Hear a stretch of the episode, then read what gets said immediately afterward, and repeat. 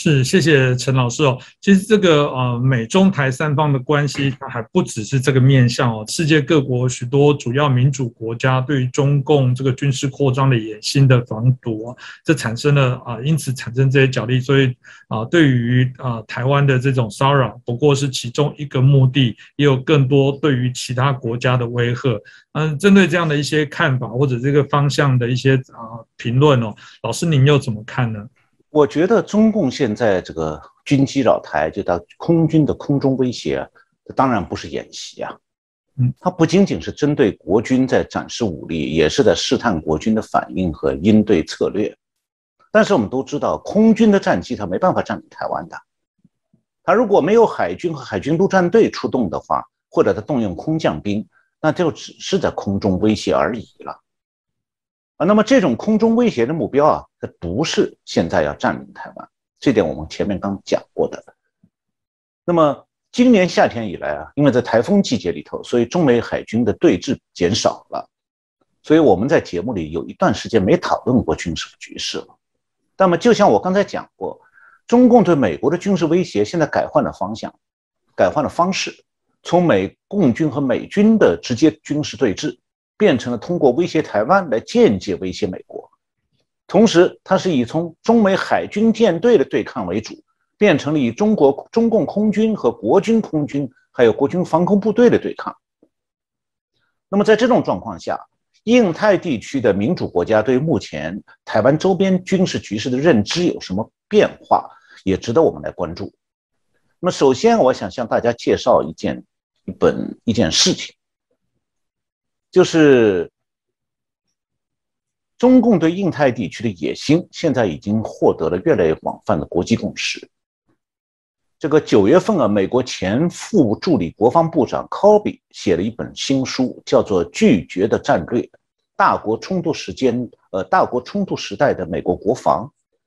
英文 title 是《The Strategy of Denial: American Defense in the Age of Great Power Conflict》。那这本书它是分析了中共的亚洲战略，他认为中共的亚洲战略是全力瓦解亚洲国家之间团结，先用军事力量让不太强大国家顺从，比方讲菲律宾、越南，再通过威慑力慢慢让其他国家向北京靠拢。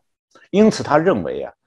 美国的国防战略应该首先针对中国，然后才是欧洲。美国的战略部署和资源分配。要按这个排序来决定。那么其次，现在台湾啊，对西方阵营到底有多重要？刚才这个科比这本书里我提到了，那么他也谈了，他说为了美国，呃，就为了保住台湾，美国是必须优先军事部署来保卫台湾。科尔比是认为说。美国的军事力量主要是来自海洋、航天、航空技术。美国不能和中共去打陆上战争。那么台湾呢？是美国在西太平洋防线的重要一环。这条防线上还聚集了很多国家，像日本、韩国、澳大利亚、菲律宾、印度尼西亚。他特别提到，如果中国拿下台湾，他们的军队可以投射到中太平洋。对日本、菲律宾的军事力量进行破坏，也就是说，他们是看到了中共，并就像我前面提到的，中共想攻占领台湾，并不只是在在台湾就止步了，他只把要台湾作为他的前进基地，进一步去威胁其他亚洲国家。那八月底啊，在台湾这个，其实中华民国外交部啊。和台湾这个两岸交流远景基金会举办了一次美国、日本、韩国、法国、澳大利亚、新加坡、越南、菲律宾十六个国家的政要、学者、专家的一次线上对谈。这个对谈的名称叫做凯达格兰论坛二零二一亚太安全对话。那么与会的呢有当时有前美国国防部的印太事务助理部长薛瑞福，他提到个有意思的概念，他说。冷美苏冷战时期的苏军的坦克部队，如果要从东德进攻西德，就是从东欧进入进攻西欧，有一条关键路线被称为富尔达缺口，就是英文是 Forda，Forda 是个地名，是在东德和西德当时这个交界的山口。那薛瑞福认为说呢，现在台湾已经成为亚洲的富尔达缺口。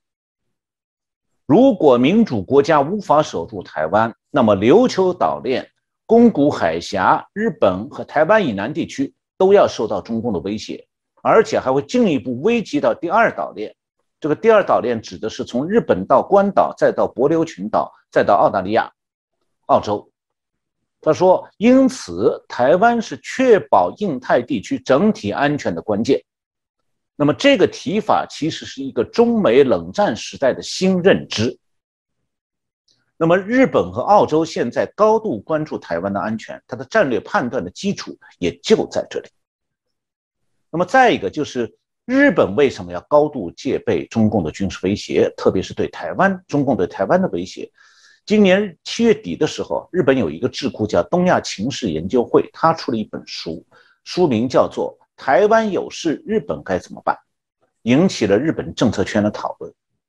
那么，日本的前参议员江口克彦是一位高龄的老政治家了，他组织出版这本书的，他特地表示说。他出这本书就是为了向已故的他的老朋友美台湾的前总统李登辉先生的一个承诺。他提了一个很鲜明的问题。江口克彦说：“啊，现在大部分台湾和日本的知识分子都听过这样一句话，说台湾有事就是日本有事。”他说：“其实大家应该要进一步推想，台湾有事也是美国有事，因为如果台湾被中国侵略。”日本，尤其是冲绳群岛，自然就会被中国控制。以此为立足点，中共对日本发动侵略的可能性是无限大的。如果发生这种情况，美国绝对不愿意让中共获得太平洋的控制权，那么美国就必须为了太平洋而与中共交战。那么最后，这个我们还要看一下，就是。美军现在是不仅在高度关注中共日益严重的对美国的军事威胁，而且在围绕台湾安全，也在和美盟国一起制定具体的防卫计划。但意图呢，就是要阻止中共进攻台湾。那对美军来讲，美苏冷战的前线国家是西德，因为如果苏联要进攻西欧，必须先打西德。那么中美冷战前线在哪里？在台湾。现在中共已经摆出来了对台湾志在必得的姿态，这就是美苏冷战当时苏联在东德摆重兵威胁西德的一样的姿态。但不同的地方在于啊，美苏冷战在欧洲前线表现的是为地面战争的威胁，那双方的主力是陆军、坦克部队和炮兵。那么中美冷战在东亚前线表现的是什么？是岛屿争夺战，主要是海军和海军陆战队。这是什么模式呢？这是太平洋战争的模式。呃，今年六月的时候，英国的《金融时报》曾经报道过，美国和日本两国的军事指挥官从川普总统执政末期就开始认真的计划可能发生的与中共的冲突。它的具体的行动包括在南海、东海，这个美国和日本还有相关的盟国要安排绝密级别的战争模拟演习，还有实际的。现场的联合作战演习，它的目最终目标呢，是由盟国为台湾安全制定一个综合作战计划。另外，美国有一个研究亚洲政策的民间智库，叫二零四九项目研究所 （Project Two Thousand Forty Nine Institute）。这个研究所在台湾可能很多人知道，他有一位资深研究员叫 Ian Easton，我个人也跟他很熟。他最近表示啊，美。北京对台湾的军事威胁正迫使美国准备应付最坏的局面。那八月十三号，美国海军官网报道，美国国防部的飞弹防御署的主任向国会报告说，美国已经在准备保护关岛不受中共远程飞弹威胁的防这个在在准备这方面的飞弹防御系统。那么关岛呢，是美军支援台湾防卫的一个重要基地。它自身的安全决定了台湾防卫能不能有效的实施。那么十月七号，美国海军官网还报道，美国现任的国防部副部长，就此刻拜登任命的国防部副部长叫 Catherine Catherine Hicks，他最近也承认，中共持续的军事扩展已经构成了对关岛和夏威夷的日益增长的威胁。那八月四号，美国印太司令部海军司令海军上将 John Aquilino，他在阿斯彭安全论坛上有一个发言，他表示说，美军在印太地区的重要任务是确保亚太地区，包括台湾海峡的现状得以保持。他还说，相对于中国的言论，他更担心中国的行动。正是中国的这些行动让他有一种紧迫感，他让他相信必须马上实施综合威慑。那么，综合威慑旨在融合美军各个领域的能力，包括最先进武器和技术、最新的作战理念，以及海陆空、太空和网络等各军种之间的无缝协同作战。然后十月七号，美国海军发布了新的战略指南，它的意图就是阻止中共攻攻台。呃，美国的海军部长这个 Del Toro，我这里说一下，这个美军的这个军政和军令系统是分开的，海军部长是军政系统的，那么海军的总司令呢是军令系统，所以这位军海军部长 Del Toro 呢是军政的系统的海军部长。是内阁的成员。他十月五号晚上在美国海军学院演讲，谈到了我刚才讲的美国海军十月七号公布的这个战略指南。他在演讲中是这样讲：“他说，海军现在面对的威胁是北京夺取台湾。他说，自苏联战败以来，我们第一次有一个战略竞争对手，其海军能力与可以与我们相当，在某些领域甚至超过我们自己。”我关心的不仅仅是船只和武器，北京在努力获得对其竞争对手的影响力时所做的事情，他以腐蚀性、榨取性和危险的、不负责任的方式在利用一切优势。然后，这个海军部长德托洛说：“他说，很坦率地讲，目标不是与中国开战，没有人希望陷入冲突。那么，遏制他们获取他们所试图获得的，包括占领台湾。”是我们的最终责任，所以我们现在要做出必要的投资。今年能实际上更聚焦中国和我们有时在全球面临的许多其他威胁是极为重要的。他明确表示说，中国不仅对美国，而且对美国的盟友和伙伴都构成了威胁，甚至还威胁到二战以后维护世界和平的整套的国际规范。他特别提到，美国正在与台湾和印太地区的其他国家进行讨论。以便找出更紧密合作的方法，共同目标是阻止中共的企图。呃，美国海军部长的这段话让我想起了1952年当选美国总统的原来的 NATO 就北约组织的总司令，二战时期这个欧洲盟军的总司令艾森豪威尔，他当选以后讲过有一句话，他说，在现代战争中取胜的唯一途径便是制止发生战争。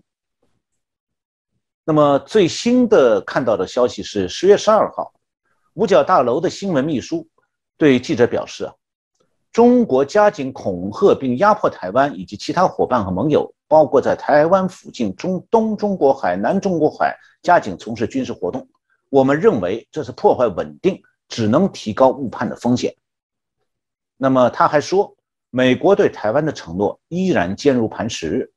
他讲啊，台湾和平和稳定。符合我们的持久利益，这就是为什么我们将继续帮助台湾维持维持足够的自我防御能力。我们也督促北京遵守和平解决跨海峡分歧的承诺。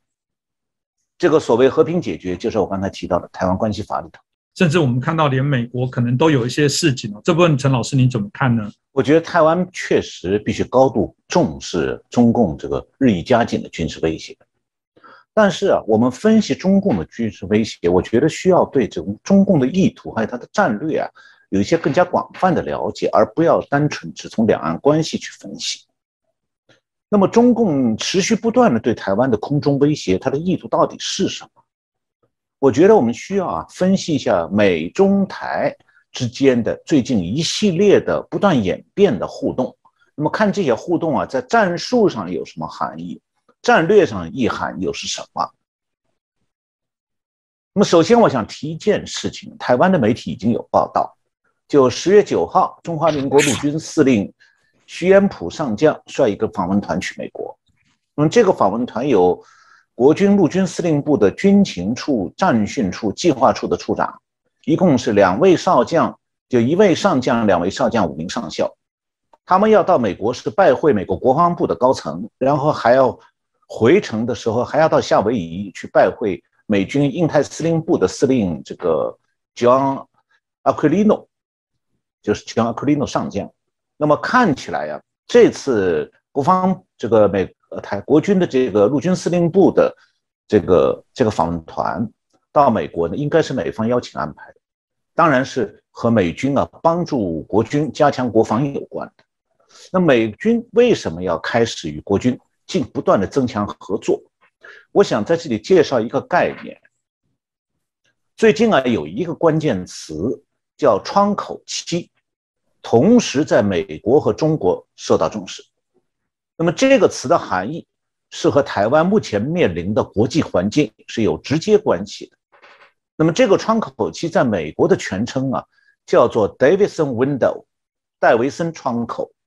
那戴维森是什么人呢？他是原任的美国海军印太司令部司令，就是阿奎利利诺这次这个陆军国军的陆军总司令要去。拜会的美国美军太平洋印太司令部的司令，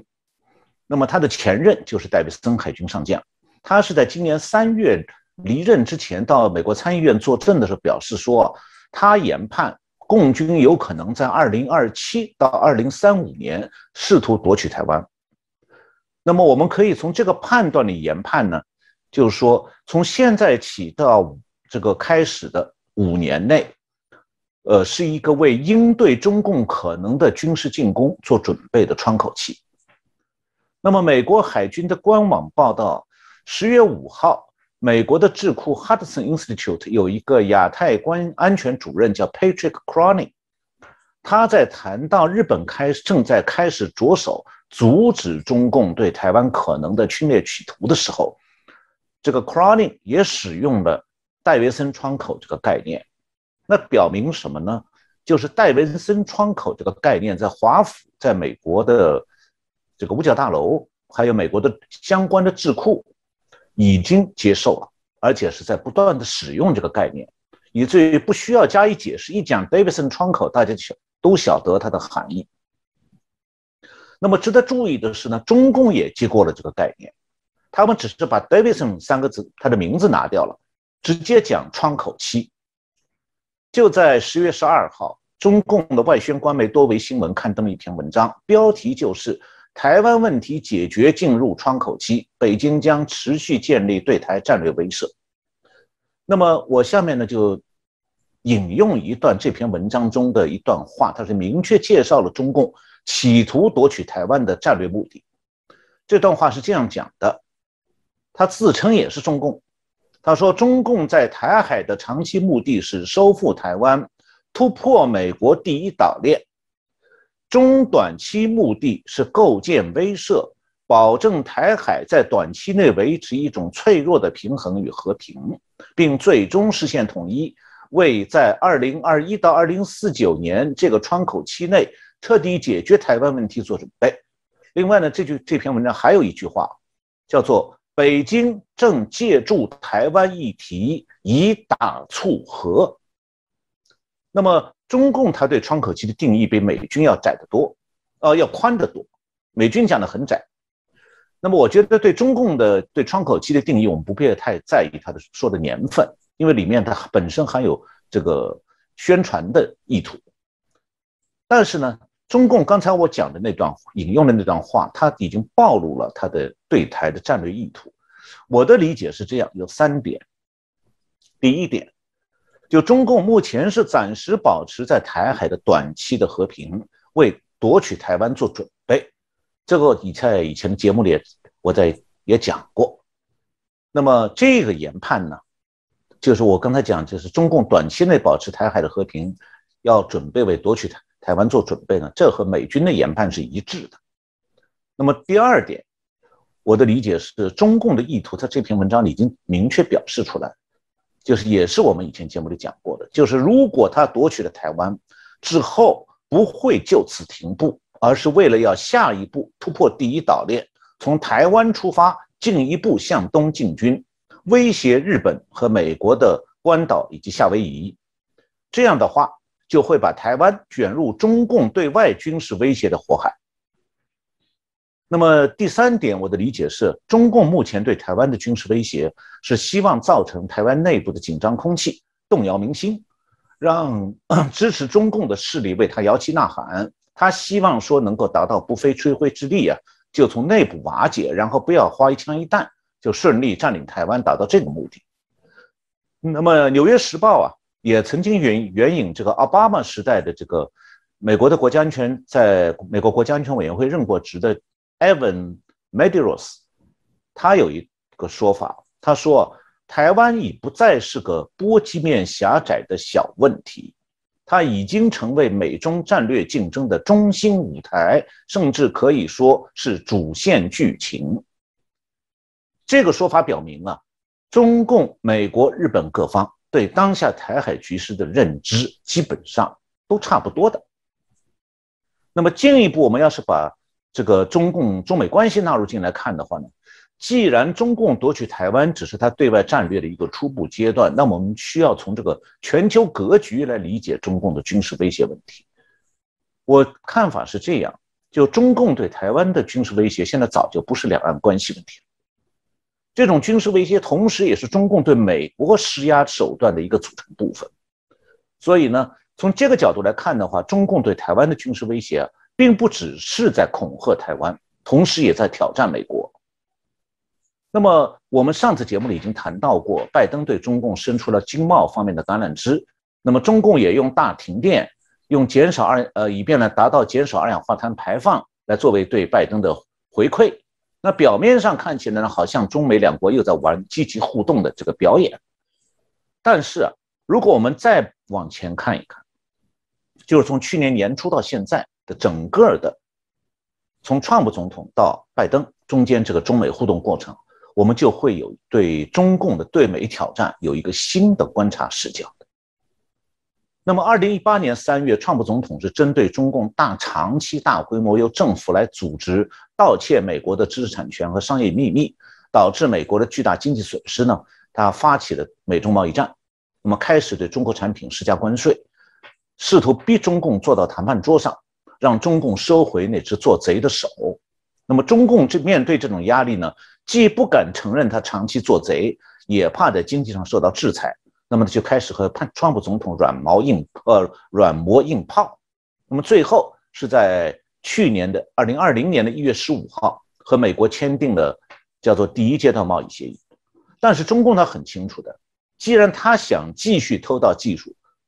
那么他就不会放弃这一点。因为实际上，共产党大国，他要想在技术上升级来对抗美国的话，他的主要手段就是这个要不断的偷技术，他不能承对美国承诺停止的技术偷盗。那么这方面其实呢，有国际经验的，就是中共一直其实是在模仿美苏冷战时期啊，苏联对美国的大规模技术偷盗战略。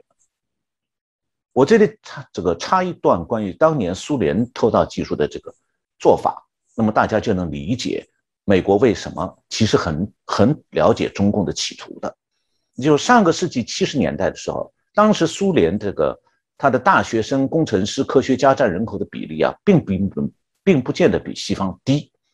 但是苏共是因为它僵化的这个共产党官僚体制啊，制约了技术创新，那么导致呢，从上个世纪七十年代开始，苏联和美国科技上的差距越来越大，特别是在电脑。信息还有这个智能控制这些高科技领域，它差不多落后一个整个时代。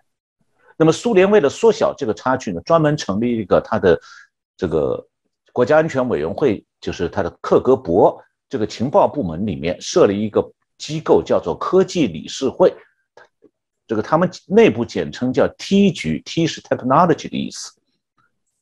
克格勃这个设了这个 T 局以后，下面是专门设一个小组，叫 X 条线。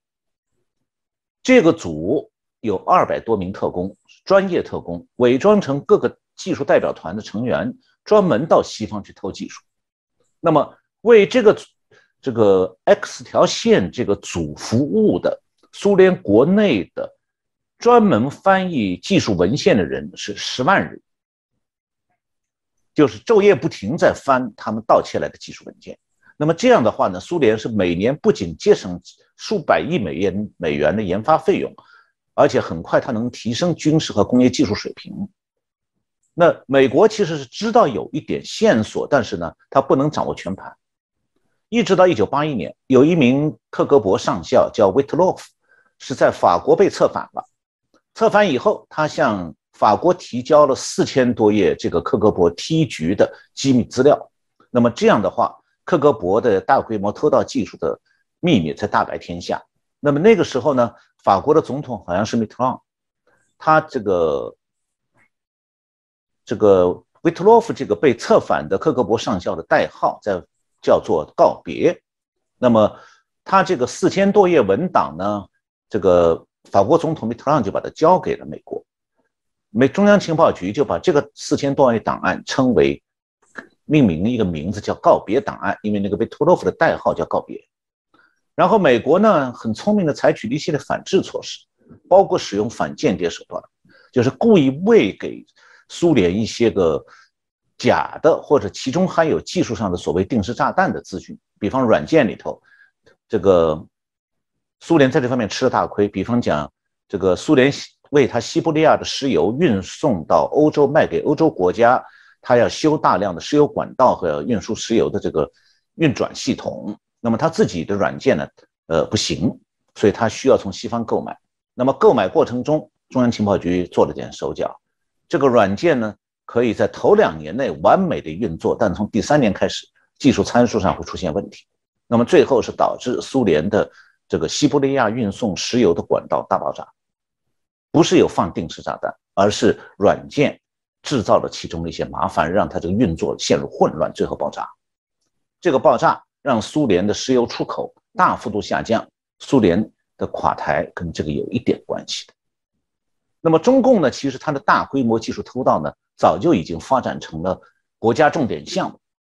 中共为了保护这些技术间谍的网络，它表面上做出让步，被迫和美国签署第一阶段贸易协议。但同时，中共发现说它没有有效的手经济手段来反击美国，那怎么办呢？它开始用军事威胁。所以呢，二零零零年，就是去年上半年的时候，中共一面假意和美国在这个第一阶段贸易协议这个。方面呢，签了协议以后，双方继续在周旋。那么另一方面，中共就加紧部署了一系列公开核威胁美国的行动。这些行动呢，以前我们介绍过，我这里再稍微点一下，就是去年一月，中共派舰队到中途岛演习，公开摆出来威胁珍珠港的姿态。去年三月，中共宣布强占南海的国际海域，用人造岛要组成海军的基地群，然，然后呢，把南海变成他威胁美国的。这个带核弹头的洲际飞弹的核潜艇舰队的发射基地。那么去年六月，他又宣布说，用北斗卫星系统完成了对美国全境实行精准核打击的核大战部署。那中共的战略目的是呢，用这些军事威胁去逼川普总统让步。但是川普总统不吃这一套，而中共的这些行动点燃了中美冷战。那么等到拜登进入白宫以后，这个中共认为有机可乘了，因为他们觉得拜登比较软弱，所以就开始从政治和外交上高调对拜登施压，目的呢是逼拜登呢全部推翻川普总统制裁中共的措施，他想一举解决美中关系紧张的问题。这样呢，他想达到的目的，中共就想要既能继续偷盗技术，又能够大量出口赚取外汇，同时也丝毫不放松对美国军力的军事威胁。所以，我们看到今年上半年，包括在台海地区，中美两国海军舰队的多次对峙，因为啊，这是中共对美国施压的主要工具，他没有办法，也不肯在谈判桌上协商让步，他就只有用军事威胁来对美国施加压力。那么，直到九月初，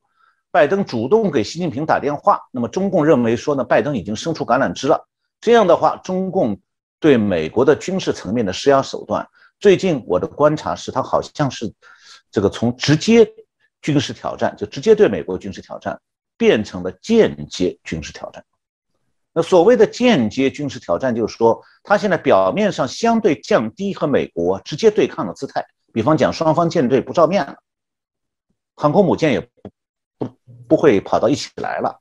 但是中共同时还保持着对美国的压力。那么这种情况下，他用什么办法对美国实行间接军事挑战呢？那么台湾就成了他对美国实行间接军事挑战的主要目标。那表面上看呢，中共好像是为了所谓的统一向台湾施加军事压力，但同时这种压力马上就转换成美国的敏锐反应，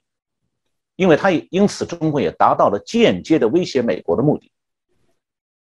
那么中共目前对美国军事上的施压的目的，其实他还是要想美国完全撤销川普总统实行的经济制裁。但是啊，中共的棋下的很笨，他把经济议题，就中美关系之间的经济议题和军事威胁绑在一起了。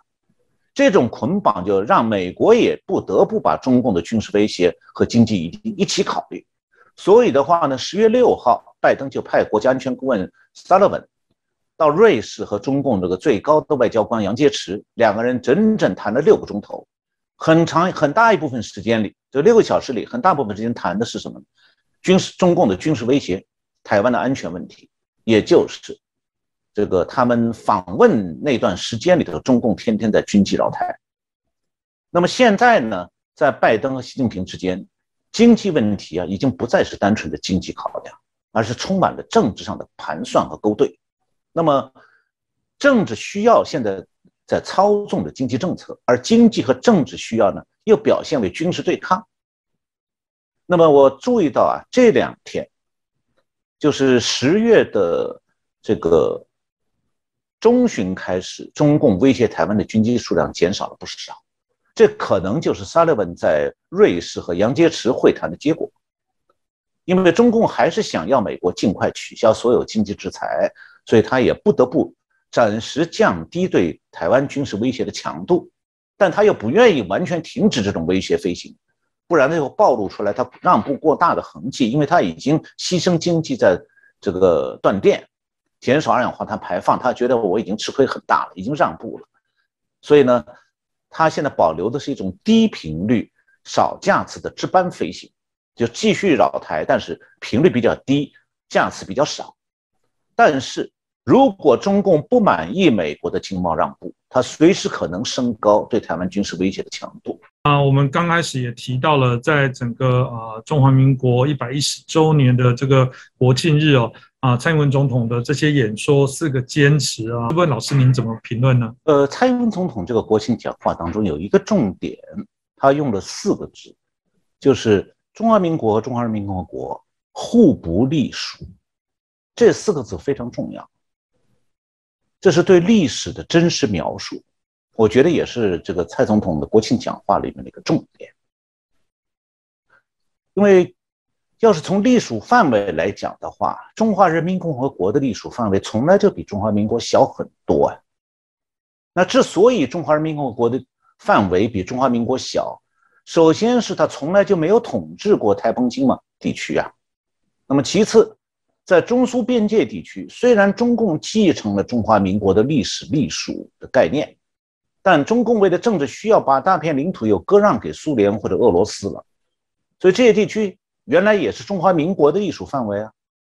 还有，中共在海南岛西面有一个夜莺岛，他把它送给越共了，那么这个岛原来也是归中华民国隶属的，所以中华民国它的隶属范围原来比中华人民共和国就大。那么中华民国的国民党政府呢？一九四九年以后撤离大陆了，但是中华民国依然存在，它只不过是统辖范围缩小了，只包括台澎金马。那么一九五零年代到今天，就是蔡总统讲的七十二年，一直如此。这就让我想到大英帝国了。大英帝国从北美独立战争到二战以后，它的隶属范围不是一直在不断缩小？虽然大英帝国原来的海外领地，像美国的部分州、加拿大、澳大利亚，还有和大都和大英帝国讲同一种语言，有相似的文化，但是这些像美国一些州后来干脆就独立了，加拿大、澳大利亚也都是这样，都不再有大英帝国同属。所以今天讲起来，美国和加拿大、澳大利亚和英国是盟国，而不他们都不再受历史同属关系的困扰。要从世界史的角度去看的话，大国同属范围不断缩小的情形是经常发生的。那前苏联我们就不去讲它了。从某种意义上讲啊，中华民国今天的状态有点像英国。那大英帝国曾经是号称地球上的日不落帝国，就是在二十四小时里，不管太阳在哪地球上哪一块地方起落，总会有大英帝国一块属地在阳光照耀之下，所谓日不落帝国。但是后来英国就缩小到了大不列颠岛和这个爱尔兰岛北部，成了岛国了。所以大国的同属范围啊，本来就是历史总计的一个部分。而且这种同属范围变化也不见得就是总是缩小，它也有扩大的。中华民国就是个例子。中华民国统治大陆期间，它同属范围本身也是发生变化的。那台湾曾经是大日本帝国的同属，那二战以后，大日本帝国消失了，日本成了民主国家，那么日本对台湾的这个同属关系也终结了。那么中华民国的同属范围就因为台湾的同属范围关系改变而扩大了。这就是为什么今天中华民国同属范围包括台澎金马的基础和原因。所以，台湾在中华民国的统辖范围内，这件事情在发生在中华人民共和国成存在之前，没有中华人民共和国之前，台湾就是中华民国的。所以，虽然中共宣称台湾属于他，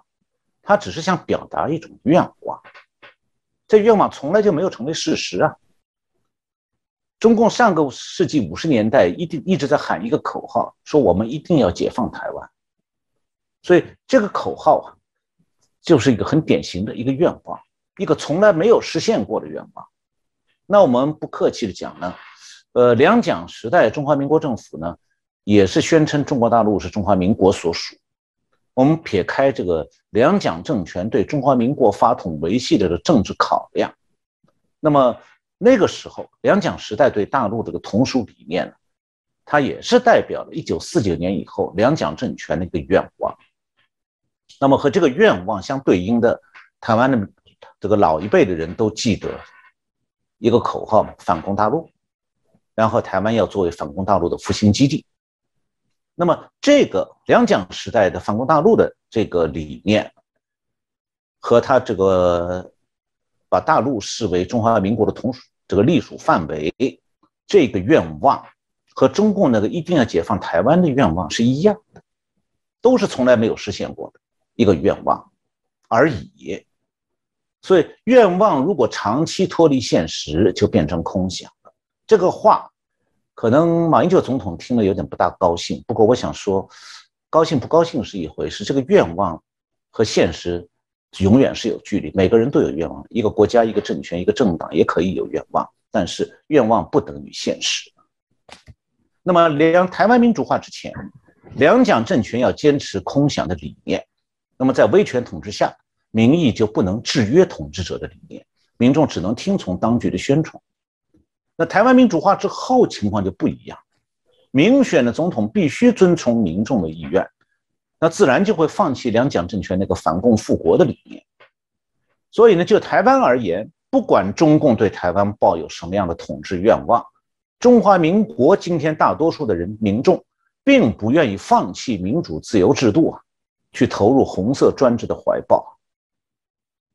或者是甘愿去承受现在连很多大陆人还有香港人都不愿意忍受的中共专制。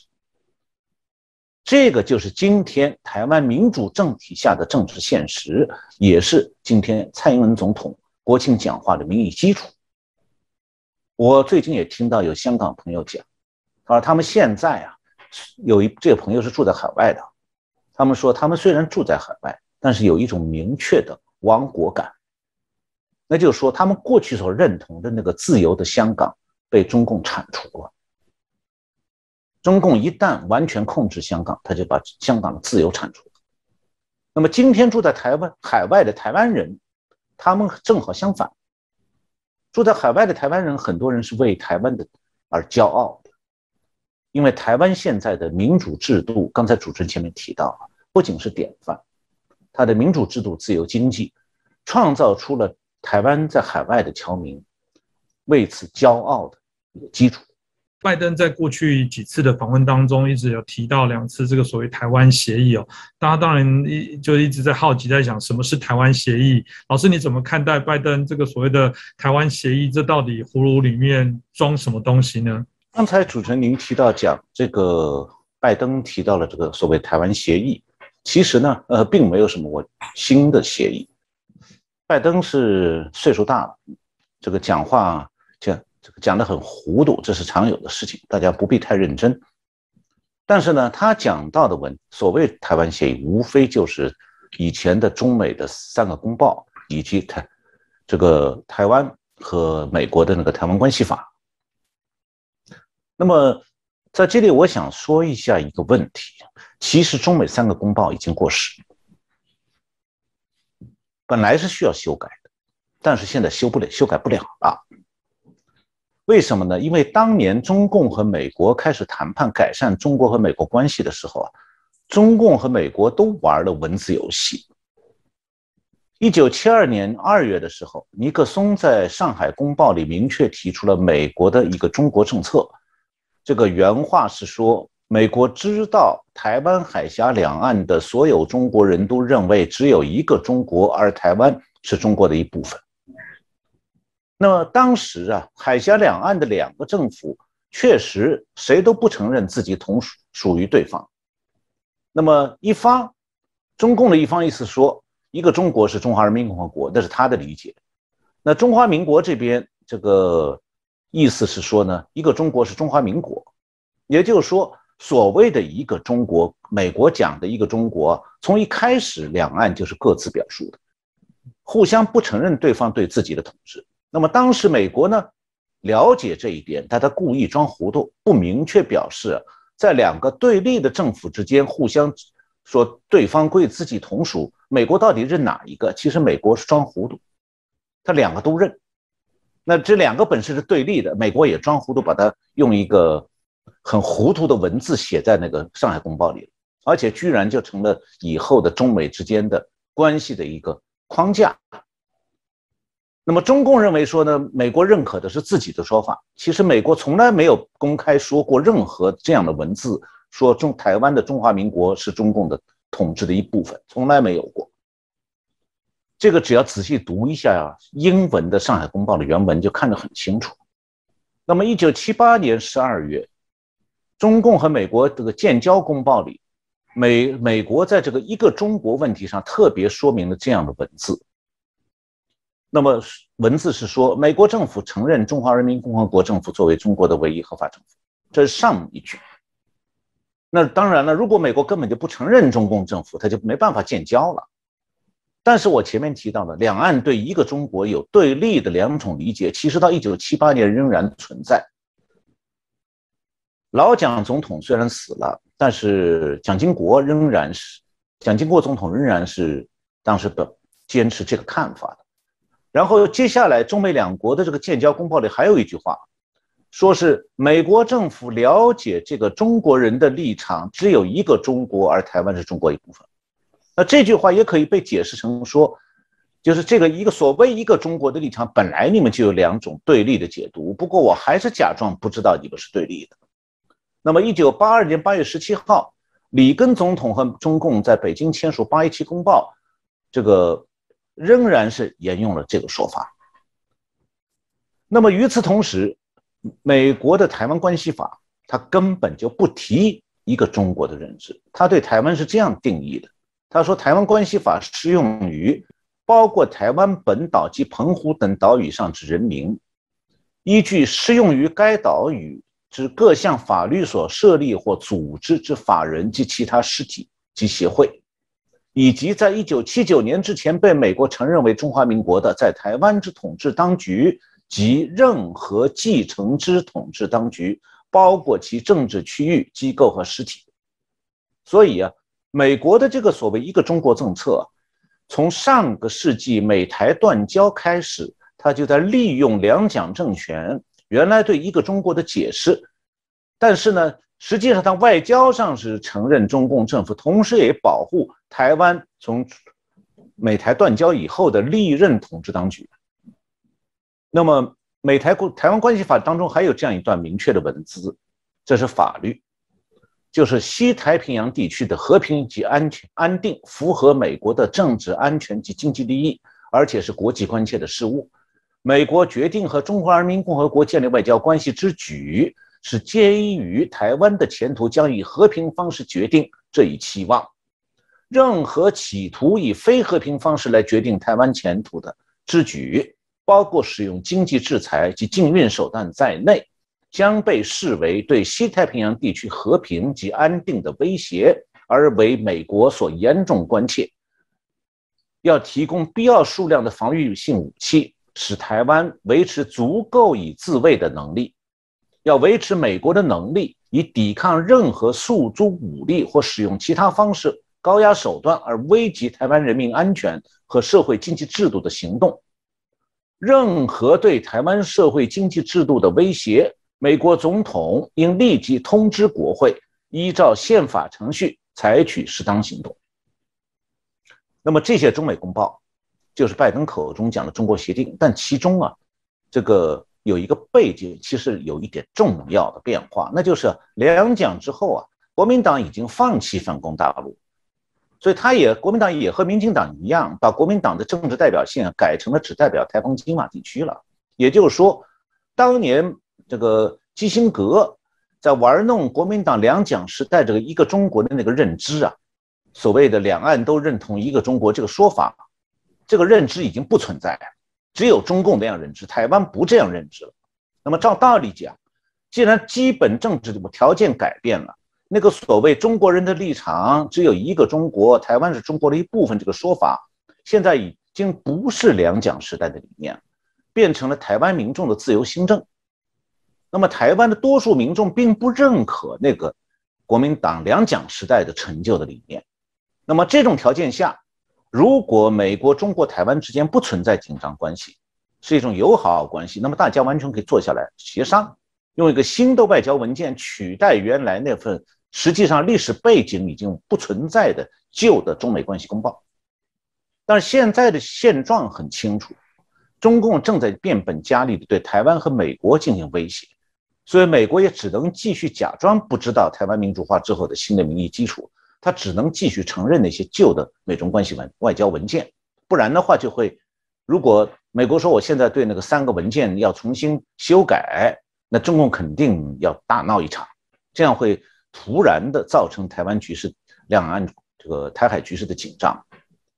那么现在呢？这个美国对台台湾面临的这个中共威胁，它针对中共的作为采取的每项行动，我刚才特别念了一下《台湾关系法》法律规定，它规定的不仅仅是美国如何做，包括美国总统如何做，它已经规定了。所以不管是美国哪任总统，他都不能违反台湾国际法。啊，台湾关系法，这是从政治层面讲。那么，中共又点燃了对美冷战之后啊，美中关系变得越来越复杂。所以，究竟我们还这个这方面呢，进一步要怎么看的话，我们其实需要再来分析的。